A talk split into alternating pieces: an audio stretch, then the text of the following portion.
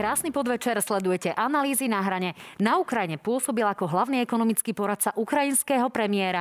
Ako sa pozerá a ako vníma postoje našich politikov k nášmu ukrajinskému susedovi. Čo by náš vládny kabinet mal robiť proti tomu, aby ľudia v obchodoch cítili zdražovanie. No a ako sa pozerá na ekonomické reformy, ktoré žiaľ ešte stále nie sú v praxi. Mojím hostom je dnes Ivan Mikloš, prezident MESA 10, bývalý minister financií. Dobrý deň, pán Mikloš. Dobrý deň, pre. Som rada, že ste si pre nás našli čas. Dámy a páni, samozrejme, ak máte chuť následovať, povedzme aj opakovane, vypočujte si naše podcasty, sledujte nás na stránke noviny.sk, noviny plus.sk alebo na Facebooku na hrane TV Joj. Tak, e, pán Mikloš, pokiaľ viem, vy ste práve teraz prišli z ekonomickej porady e, s pánom premiérom. Odohrali sa nejaké zásadné udalosti, ktoré by ste nám tu teraz vedeli e, prezradiť? Áno. Prišiel som zo tzv. strategickej rady pre implementáciu plánu obnovy. E, ospravedlňujem sa, strácam hlas, takže dúfam, že vydrží počas tejto relácie. A, takže táto strategická rada sa stretáva pravidelne zhruba raz za mesiac, takže nič mimoriadne, nič dramatické, pravidelné zasadnutie. A e, dnes sme diskutovali o súdnej mape, teda o jednej z reforiem, ktorá už prešla, teda časť z nej už prešla vládou a čaká na schvalovanie v parlamente. Tam ale vieme, že máme meškania, hrozí strata nejakých finančných prostriedkov, čiže takéto vaše globálne hodnotenie toho, či to stíhame, či nám hrozí tá strata, alebo, tá strata, alebo niekde sme momentálne. Strata by hrozila, keby neboli schválené tie e, reformy, ktoré sú súčasťou milníkov, čiže tých nevyhnutných krokov, ktoré musia byť splnené.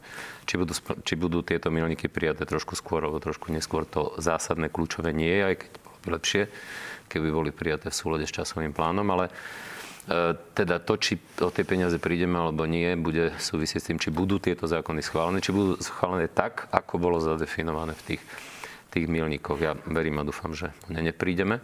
Ale nie len o peniaze, ide o to, že potrebujeme zmenu fungovania súdnictva. Tak, aby ľudia mali lepšiu reálnu právnu ochranu, ako majú dnes. Čiže v krátkosti pani ministerka to zatiaľ zvláda?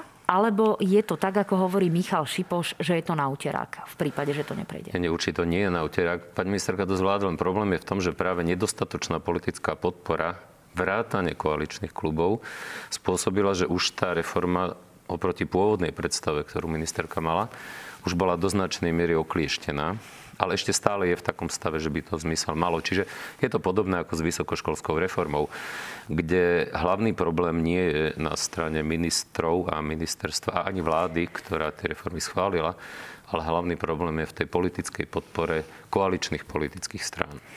Tak, to bol taký e, úvod, aby sme vedeli naozaj možno aj niečo viac, ako v tejto chvíli vedia ostatní.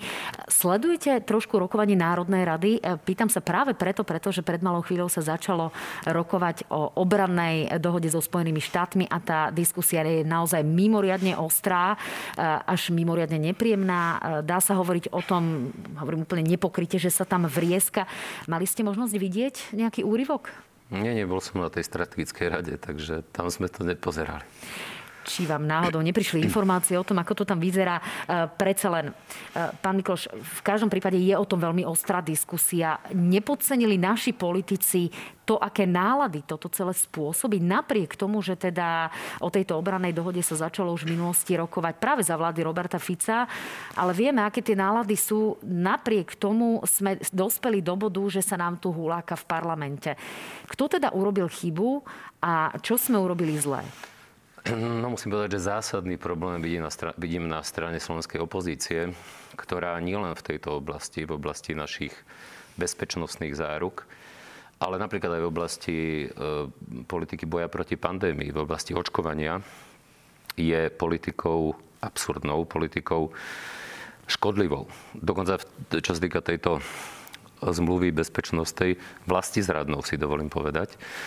V oblasti očkovacej je to politika, ktorá zneužíva vlastne ten strach ľudí alebo nevedomosť ľudí a je, tí politi- opoziční politici sú ochotní riskovať životy svojich voličov alebo ešte ich podnecovať, aby viac oni riskovali svoje vlastné životy kvôli svojim politickým bodom. Čiže áno, faktom je, že na Slovensku značná časť populácie, proste Slovensko je rozdelené z hľadiska nielen politického, z hľadiska hodnotového, z hľadiska civilizačného.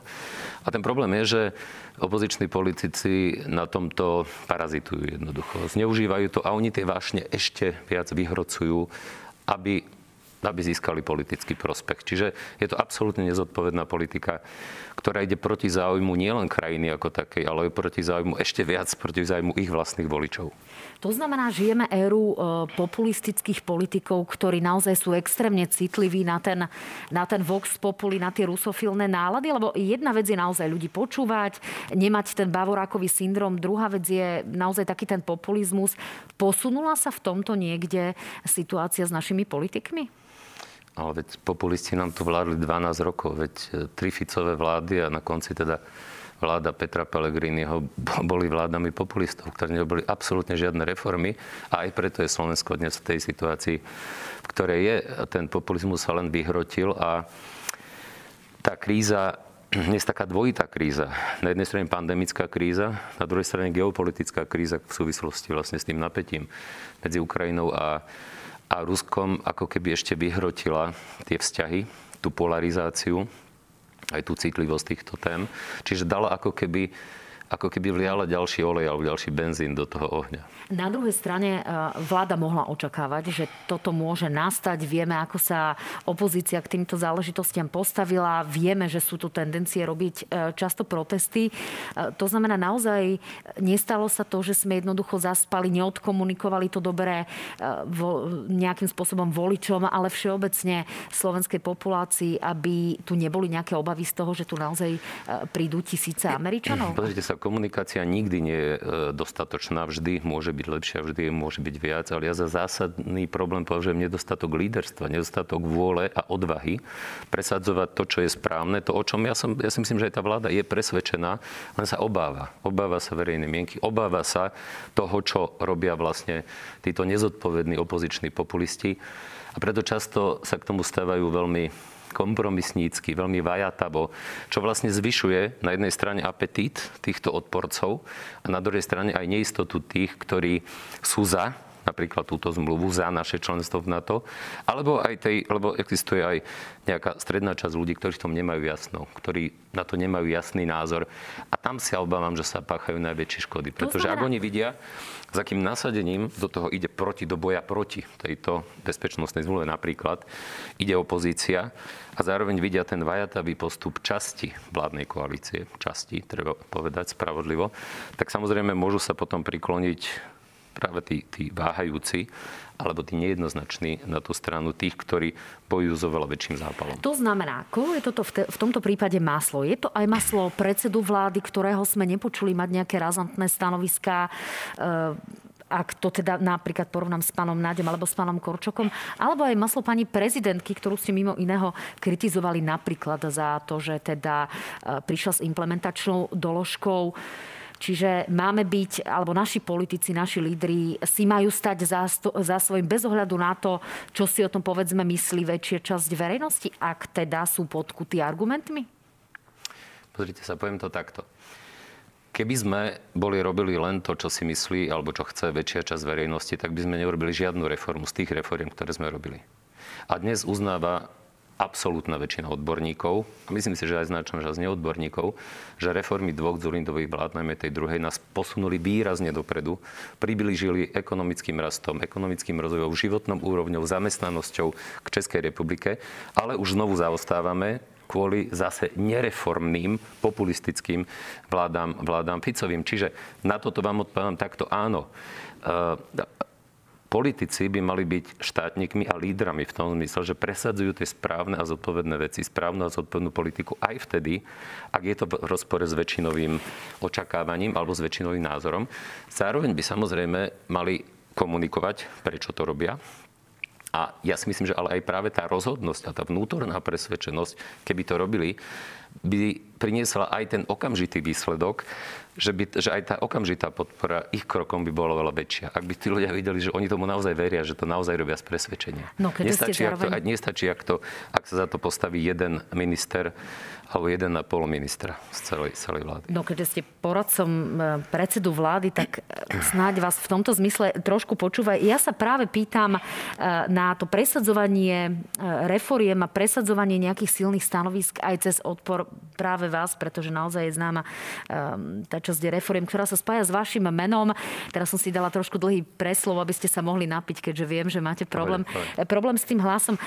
Poďme k tej Ukrajine. Pán Mikloš, aký sme sused?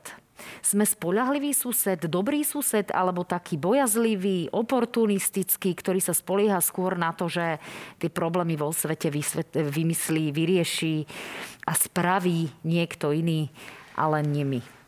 No sme sused, ktorý e, vysielal veľmi také rozporuplné signály. Na jednej strane, keď sa hlasovalo o, a to boli Ficové vlády, keď sa hlasovalo o sankciách voči Rusku po anexii Krymu, a obsadení východu Ukrajiny, tak sme hlasovali za. Na druhej strane, ale sám Fico vysiel signály, že ono je to tak pol na pol, pravda je na jednej strane, na druhej. Dnes dokonca aj v tejto vláde podobné signály vysielal, nehovorím, že úplne také isté, ale veľmi rozporúplné aj minister hospodárstva.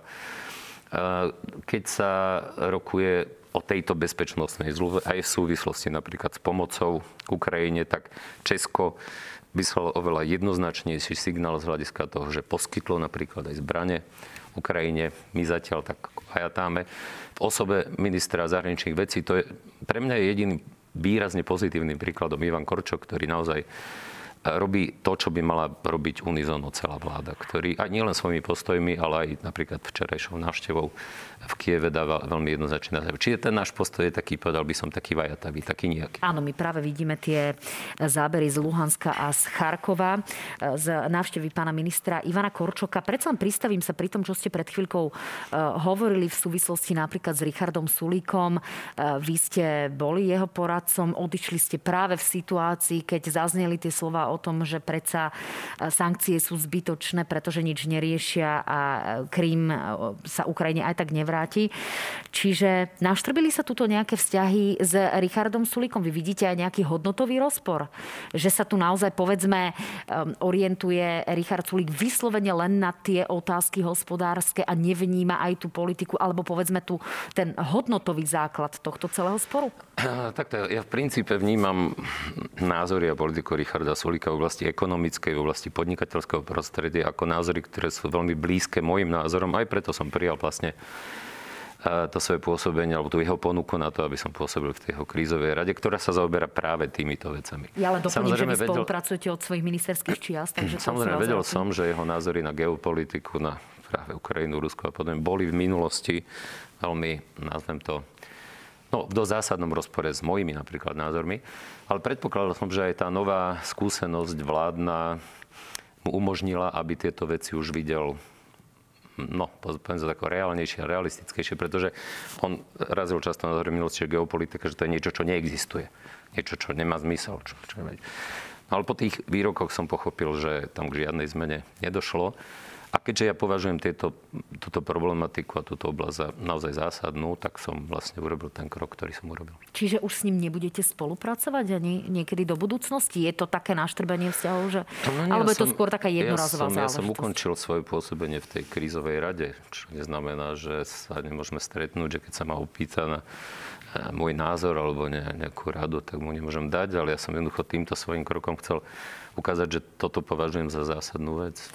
No, e, dotknem sa ešte druhej záležitosti, ktorú ste povedali a to je otázka konkrétnej pomoci ukrajinskému susedovi. Vy ste v jednom zo svojich blogov dokonca otvorene povedali, že e, by sme mali zvažovať aj podporu, čo sa týka zbraní alebo zbraní, ktoré e, nám jednoducho nepotrebujeme na Slovensku, aby sme poslali Ukrajine.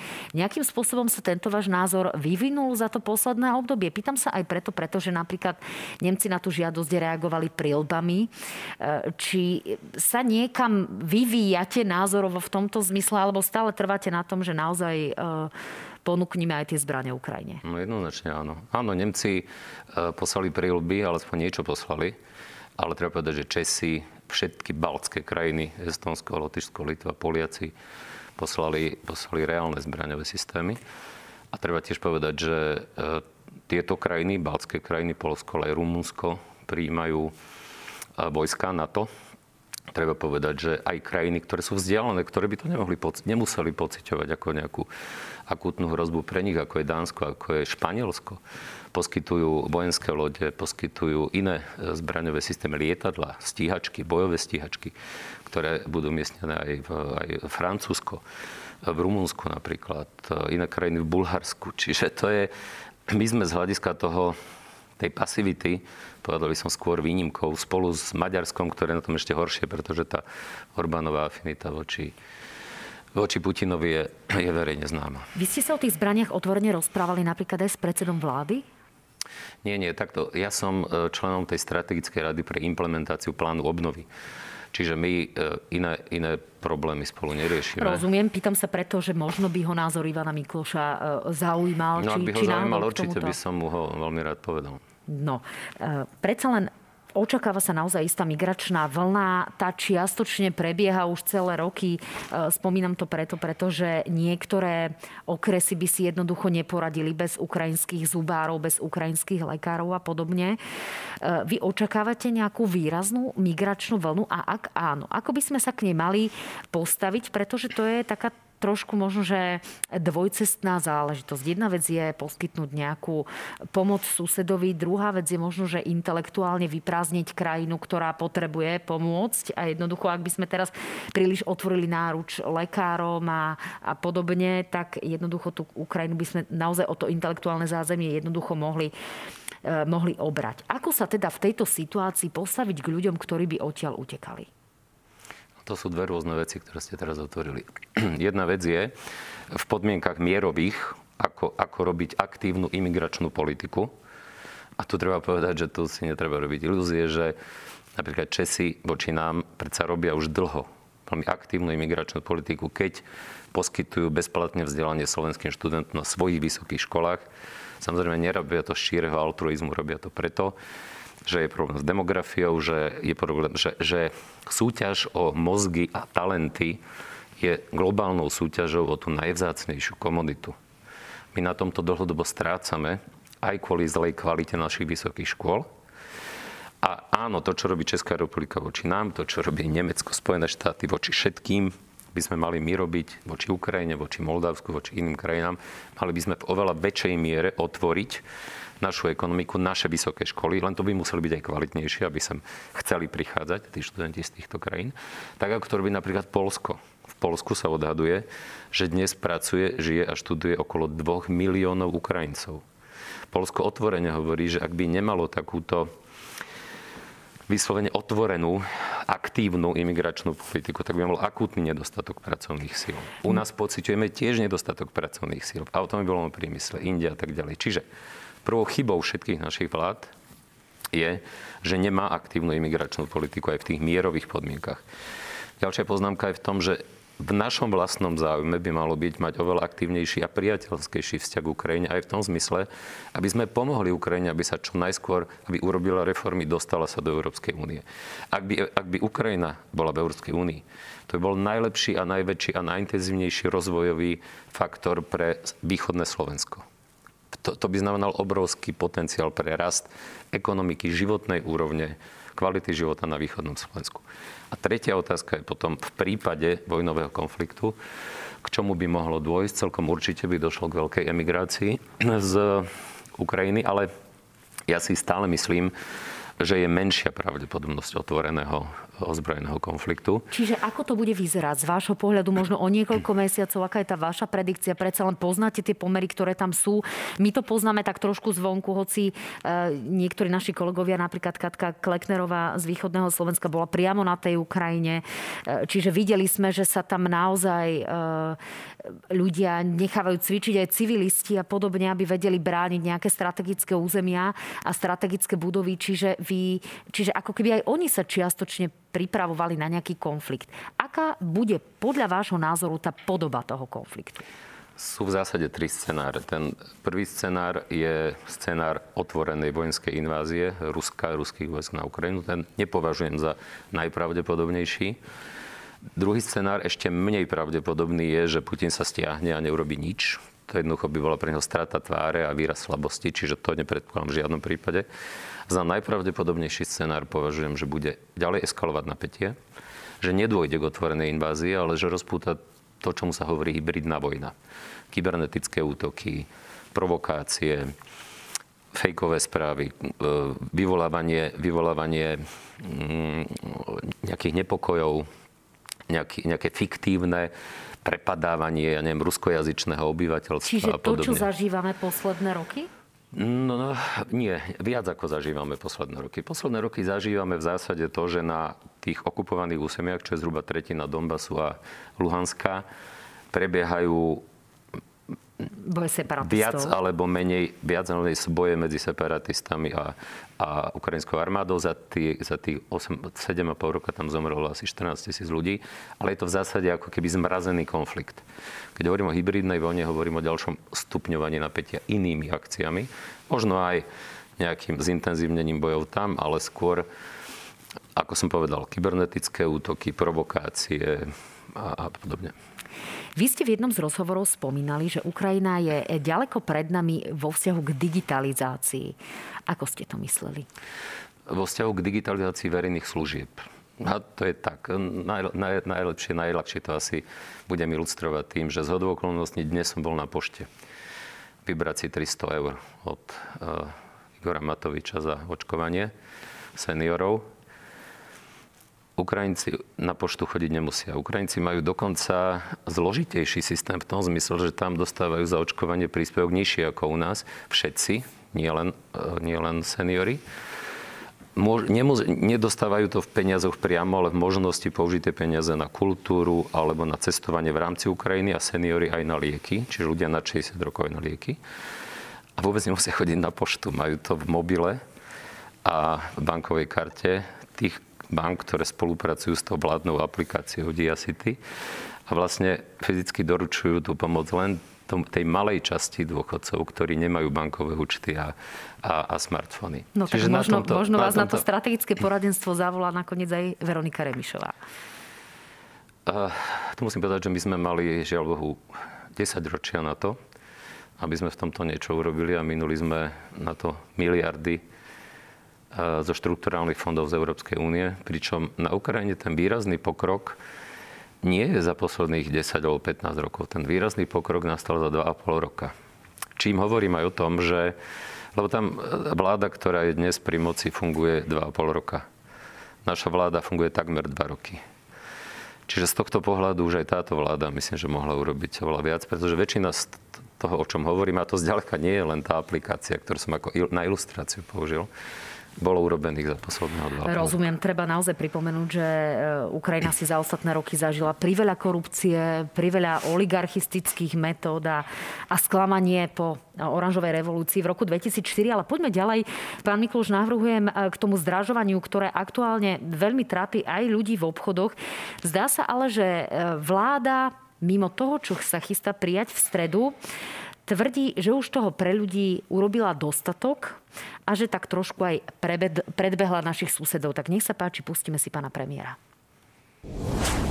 My sme veľmi veľa investovali práve koncom roka do tých opatrení, tak ako som hovoril, do zníženia ceny energií práve prostredstvom TPS, kde sme dali vyše 300 miliónov eur. Pridali sme ďalších 40 do regulácie, taktiež tie opatrenia tým, že sme dali 13. dôchodok, taktiež, že sme dali vlastne všetkým tým, ktorí sa, dôchodcom, ktorí sa chcú zaočkovať, pretože vieme, že tá dôchodcovská inflácia je oneskorená. Taktiež sme dali všetkým štátnym a verejným zamestnancom odmenu odmenu 350 eur, ktorá má byť práve aj na kompenzáciu tohto krátkodobého nárastu, nárastu cien.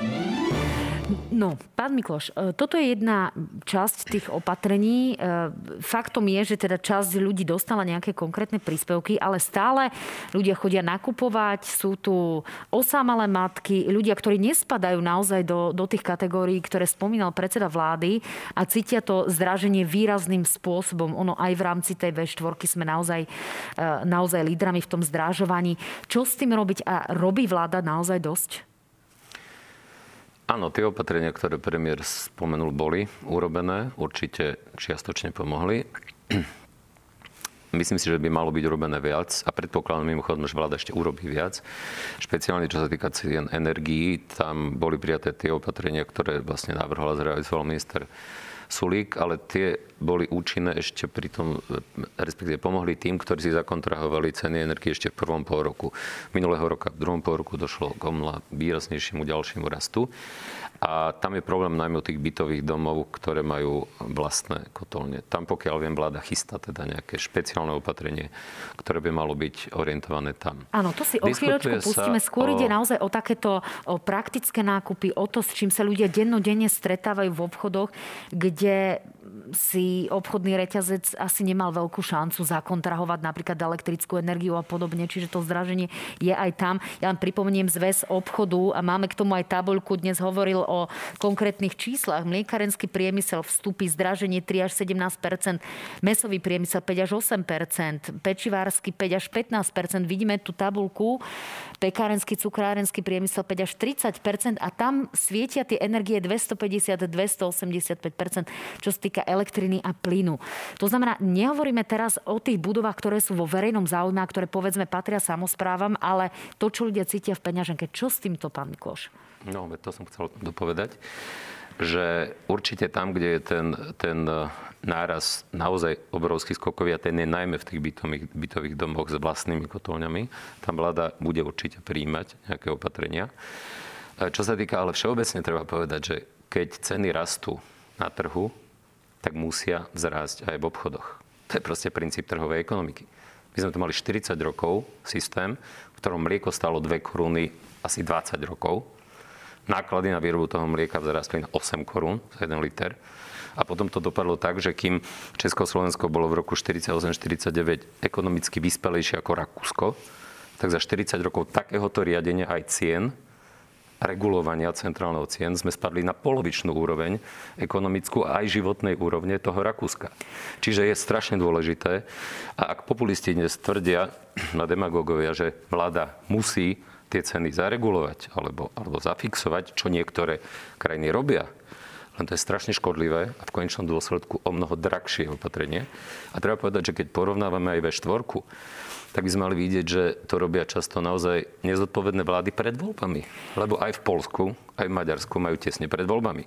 Takisto sa ekonomovia zhodujú na tom, že nie je dobrý nápad riešiť zvýšenie cien znížením dane z pridanej hodnoty, pretože sa nám to nemusí premietnúť do nižšej ceny. Tak pre mňa je zaujímavé, že Eh, Peter Kažimír, ktorý je dnes guvernérom Národnej banky, vydáva stanoviska, správne stanoviska eh, Národnej banky, že by sa nemalo riešiť, nemal riešiť tento problém znižovaním DPH. Ale keď bol minister financí, tak to riešil znižovaním DPH. Áno, čo bolo, 20, čo 20 na 10 čo bolo, aby ľudia trošku čo vedeli tie Čo bolo neúčinné. A OK, verím, že sa poučil, že vidí, že to nefunguje a že dokonca aj dnes už aj on teda tvrdí, že sa to robiť nemá. Čiže nefungovalo by ani niečo, ako teda sa objavuje v kuloároch, že dvojité uvádzanie cien a podobné opatrenia? V akom zmysle? Že sa budú, že v prípade, že by sa naozaj povedzme znižovala DPH, budú sa uvádzať ceny e, pred znižením DPH. A ale to je nezmysel, teda, pretože ceny sa vám neustále to menia. To sú opatrenia opozície. Ale, ale ceny sa, no však ale to neznamená, že nie sú nezmyselné, dokonca je to, je to dosť pravdepodobné. A tie ceny sa neustále menia. Čiže vy ako náhle by ste zafixovali dnešnú cenu a povedali, OK, dnešná cena je 10, znížime DPH, DPH o 10%, zníži sa cena na 9, a tá cena by potom nebola 9, ale bolo by 9,5, tak by ľudia porušili zákon, zvýšili ju, ale im mohol ten náklad medzi tým stúpnuť na tých 9,5.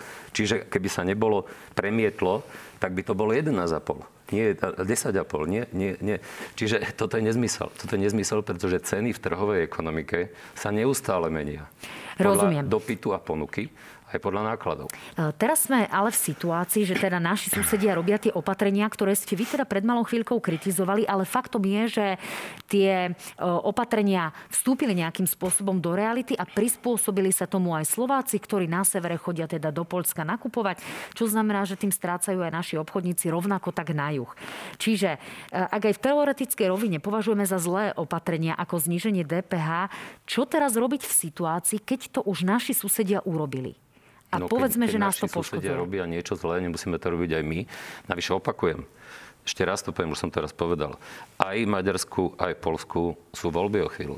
Čiže to je zjavné populistické predvoľbné opatrenie, ktoré robia. A mimochodom, áno, strácajú na tom, e, keď chodia naši ľudia kupovať, strácajú na tom naši obchodníci, ale strácajú na tom aj tí Poliaci a Maďari, pretože to musia dotovať zo štátneho rozpočtu. Prečo asi dnes Poliaci začali robiť kontroly na hraniciach a neumožňujú našim ľuďom, aby si prevážali benzín napríklad, alebo nejaké len limitované množstvo, pretože je to jednoducho zlé škodlivé škodlivé opatrenie, ktoré áno, na prvý pohľad je pekné, je, je populárne, ale škodí tej ekonomike. To je, to je ten zásadný problém. Čiže nehovorím, že vláda nemá robiť nič. Vôbec to nehovorím. Myslím si, že vláda by špeciálne mala robiť tam, kde sú naozaj kriklavé prípady, napríklad tie obytné domy s tými, s tými samostatnými kotolňami, alebo aj sociálne zraniteľné skupiny obyvateľstva, kde ten rast cien môže spôsobiť, že sa naozaj prepadnú do chudoby alebo do existenčných problémov. Tam, ale tam adresne, lebo štát už dnes vie, komu poskytuje aké sú príjmy tých sociálne zraniteľných skupín, tak adresne tam treba dať viac peňazí. Ale ľudia, stredná vrstva, bohatší ľudia, jednoducho im sa zvýšia životné náklady, pretože ceny rastú. To je, to je proste tak v každej, v každej uh, trhovej ekonomiky. Ak to teda pretavíme úplne e, do detailnej praxe, znamená to, že by vláda naozaj nejaký zvýšený príspevok mala adresne poskytnúť napríklad osamelej matke, ktorá žije na hranici chudoby, dať jej nejakých 200 eur, 300 eur. Máte aj nejakú predstavu Presne. o sume, povedzme? No nie, suma by mala, na to má štát aparát a dáta, aby určila, pri akom raste cien hrozí aké, v akej miere prepad akých skupín obyvateľstva do, do chudoby alebo do existenčného ohrozenia a tam samozrejme by mal konať. Do, buď dočasne, podľa toho, ako sa tá situácia vyvinie, alebo aj trvalejšie, ak ten rast cien bude trvalejší. Spomínali ste aj tie paliva, samozrejme aj cena tých palív a pohonných môd sa pretavuje potom do tých konkrétnych cien. Ak si vezmem svoj vlastný príklad, 55 eur tankovanie do môjho auta pred rokom, 75 konkrétne včera. Je vôbec možné robiť niečo s cenou pohonných môd? Vieme, že naozaj dlhé roky e, sa vláde vyčítalo, že máme, napokon pamätáte pamätáte si to aj vy za vašich vlád, dlho sa vyčítalo, že spotrebná daň na pohodné hmoty bola u nás najvyššia v regióne. Ehm, je tu nejaký vánkuš, kde sa s tým dá pracovať, alebo jednoducho tie pohodné hmoty budú stále drahé, pretože sa prechádza na, na zelené zdroje energie a jednoducho ehm, tým, že sa do ropných veží a podobne už neinvestuje. Nechcem to tu nejakým spôsobom doširoka ehm, opisovať, ale že jednoducho tie ceny palív budú stále vysoké, pretože svet prechádza na iné typy spotreby spotreby? Ceny palív kolíšu. Ceny palív len za posledné 3 roky, keď si spomeniete, tak boli aj vyššie, boli aj nižšie. Čiže oni kolíšu, ale relatívne vysoké budú. Zrejme sa dá povedať, že teraz najbližšie týždne určite budú, čo súvisí aj s vykurovacou sezónou, s geopolitickým napätím, s tým, čo robí Rusko a tak ďalej. Už z hľadiska nejakého, nejakých, nejakých v rámci ešte druhej polovice tohto roka by sa to mohlo čiastočne zmeniť. Ale v zásade, v zásade tej ceny nízke nebudú. A keď posudzujete jednu daň, treba ich posudzovať v rámci celého daňového systému. Problém je v tom, že my sme tie spotrebné dane zvýšili, keď sme robili daňovú reformu, ale zároveň sme zrušili 4 dane a znížili priame dane. Len problém je, za troch Ficových vlád sa potom dane nepriame neznižovali, skôr zvyšovali a zvyšovali sa priame dane a odvody. Zvyšovali sa napríklad tým, že sa nevalorizovala čiastka nezdaniteľného minima. Čiže v skutočnosti de facto sa výrazne zvýšilo toto zaťaženie.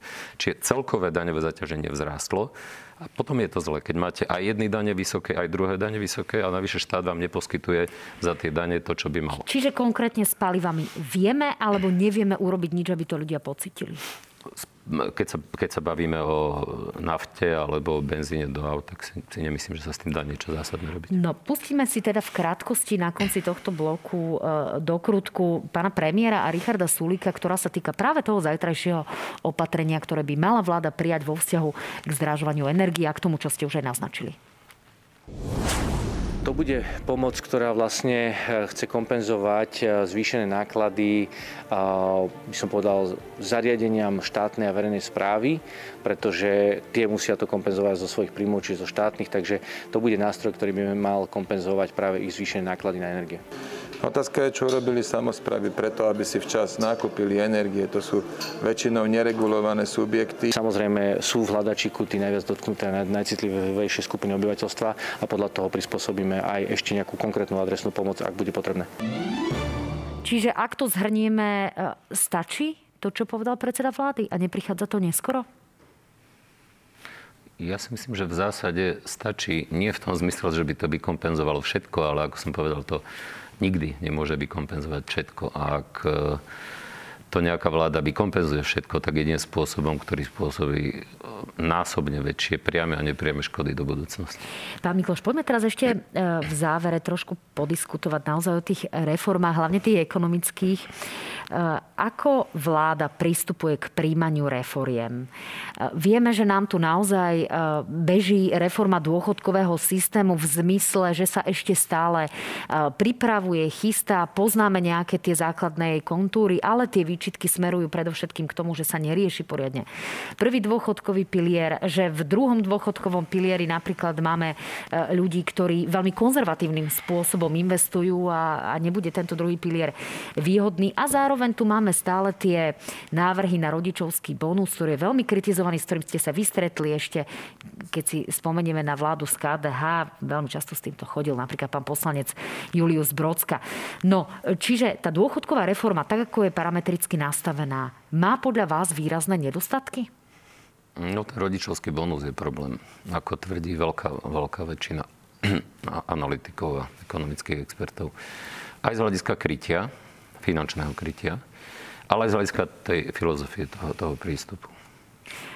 Vy očakávate, že pán minister Krajniak by od toho pod tlakom koaličných partnerov mohol ustúpiť, alebo, alebo to bude takým výrazným narušením, že naozaj No ja mu do hlavy nevidím, ale musím povedať, že keďže táto reforma je zablokovaná už takmer dva roky, lebo treba vedieť, že ona bola pripravená odborníkmi, expertmi, už keď vláda nastúpila, ju mala takto na tácke.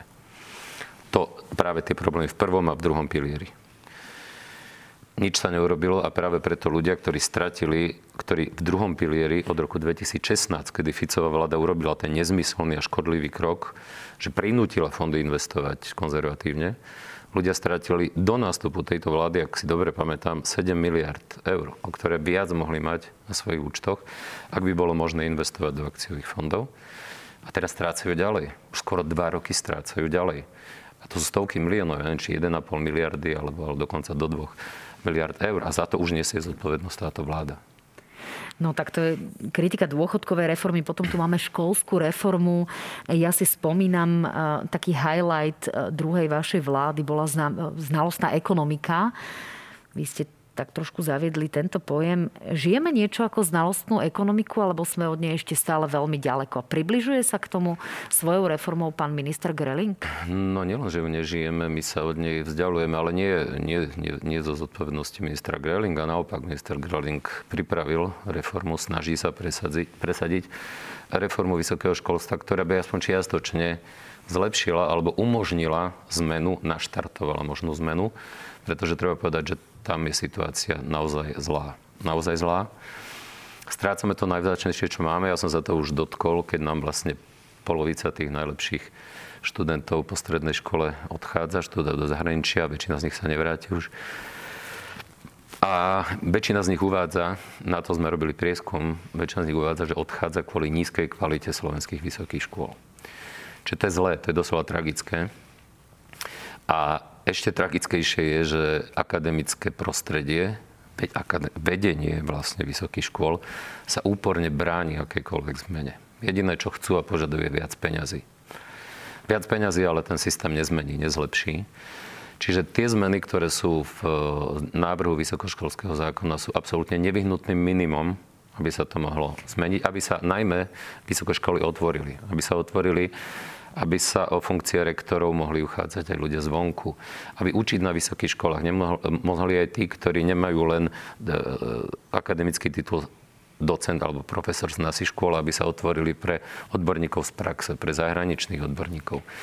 Toto všetko v tom zákone je, aby sa neuzatváral ten systém cez akademické senáty a jednoducho Jednoducho, aby sa, aby sa to otvorilo, aby sa zvýšil tlak na kvalitu. Ak by výkonnostné zmluvy a ďalšie veci.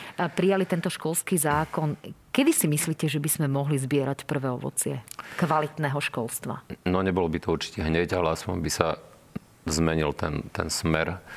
A určite v priebehu niekoľkých rokov by to mohlo byť viditeľné. No a ešte sa trošku pristavme naozaj k reforme, ktorá sa týka vášho bývalého ministerstva. Všetci si pamätáme tieto brožúrky, s ktorými prišiel Igor Matovič tesne pred Vianocem. Ja som, ja Áno, nech sa, nech sa páči. jedna, ďakujem. Ale to mi potom vráťte, pretože to je cenný materiál, z ktorého aj ja čerpám, aby som naozaj poznala tie zásady tej reformy. E, predsa len, ak si to naozaj zhrnieme, malo to byť 200 e, eur na dieťa, mal to byť spravodlivejší systém, predovšetkým vo vzťahu k tým, ktorí sú dnes v trvalom pracovnom pomere. E, zrejme by to uškodilo živnostníkom podľa všetkých prepočtov. No a zdá sa, že v gastro by bola DPH na úrovni 10%, ale tu by bola tá, tá úprava smerujúca k tomu, že by sa jednoducho e, do celkového toho objemu započítavali aj e, peniaze zo sprepitného. To nastavenie, aké je, sa teraz momentálne pretavuje do paragrafového znenia. Igor Matovič po rokovaní poslednej vlády hovoril o tom, že vlastne zatiaľ tam nezapracoval nejaké výhrady.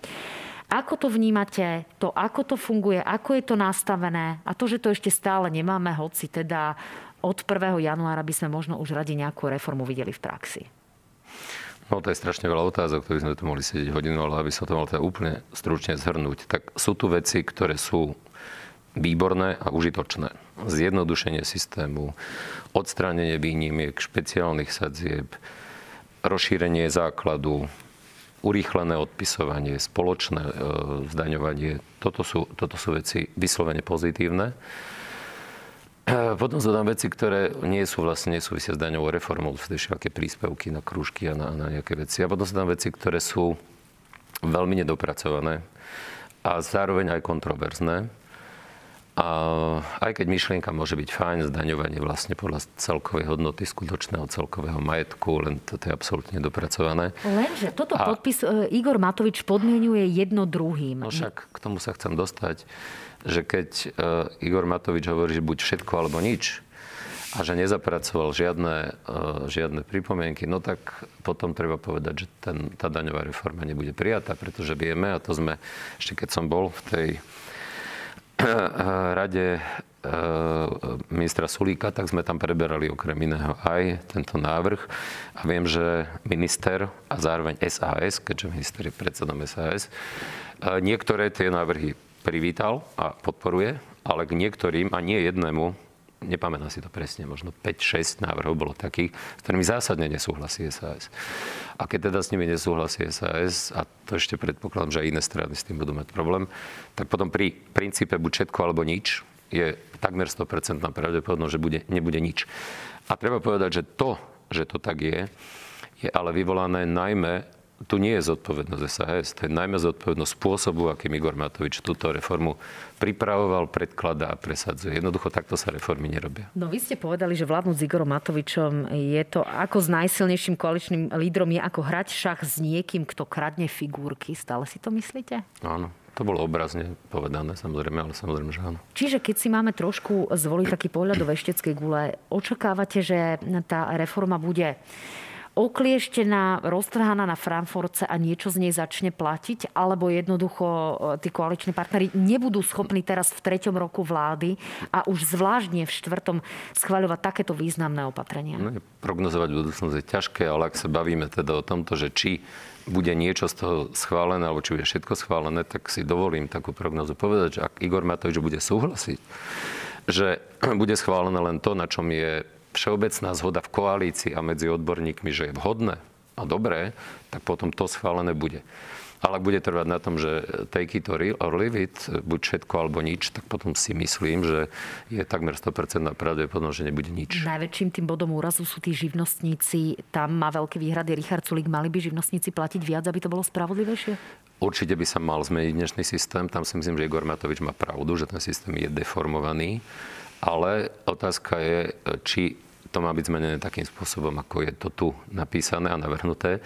Myslím si, že to by vyžadoval hĺbšie analýzy, aj porovnanie s inými krajinami, ako to robia, pretože živnostníci naozaj majú isté špecifika, ale dnes je naozaj ten rozdiel neadekvátny a vedie k deformáciám, k deformáciám na trhu. A úplne na záver, vy ste spomínali, že vás tá politika neláka, ale že by ste rád ostali vo verejnom živote. Ste spokojní s tou pozíciou prezidenta MESA 10, poradcu predsedu vlády práve v rámci tejto strategickej rady alebo poškulujete trošku po nejakom zahraničnom poste, možno niekde v Bruseli, možno opäť nejakom poradcovskom vo vzťahu k inej vláde? Mm, ja som úplne spokojný tam, kde som a ja už som na poradcovskom poste vo vzťahu k inej vláde, pretože pred už dvoma mesiacmi som sa stal ekonomickým poradcom moldavskej premiérky tak či nie sú vaše ambície ešte väčšie? To bola taká, taká otázočka na záver. Pán Mikloš, veľmi pekne ďakujem, aj keď e, teda ste mali výrazne stiažené zdravotné podmienky na to, aby sa vám pohodlne diskutovalo. Ďakujem pekne, ďakujem že ste aj tak prijali moje pozvanie. Dámy a páni, analýzy na hrane sú na konci. Máte možnosť ich ešte raz vypočuť napríklad v podcastoch. Sledujte našu stránku noviny.sk, noviny plus SK a teda aj tie naše podcasty. Budem rada, keď vo štvrtok budete sledovať aj televíznu časť na hrane. Príde Richard Sulik a Peter Pelegrini. No a v útorok sa uvidíme s Bélom Bugárom. Majte sa fajn, pekný večer.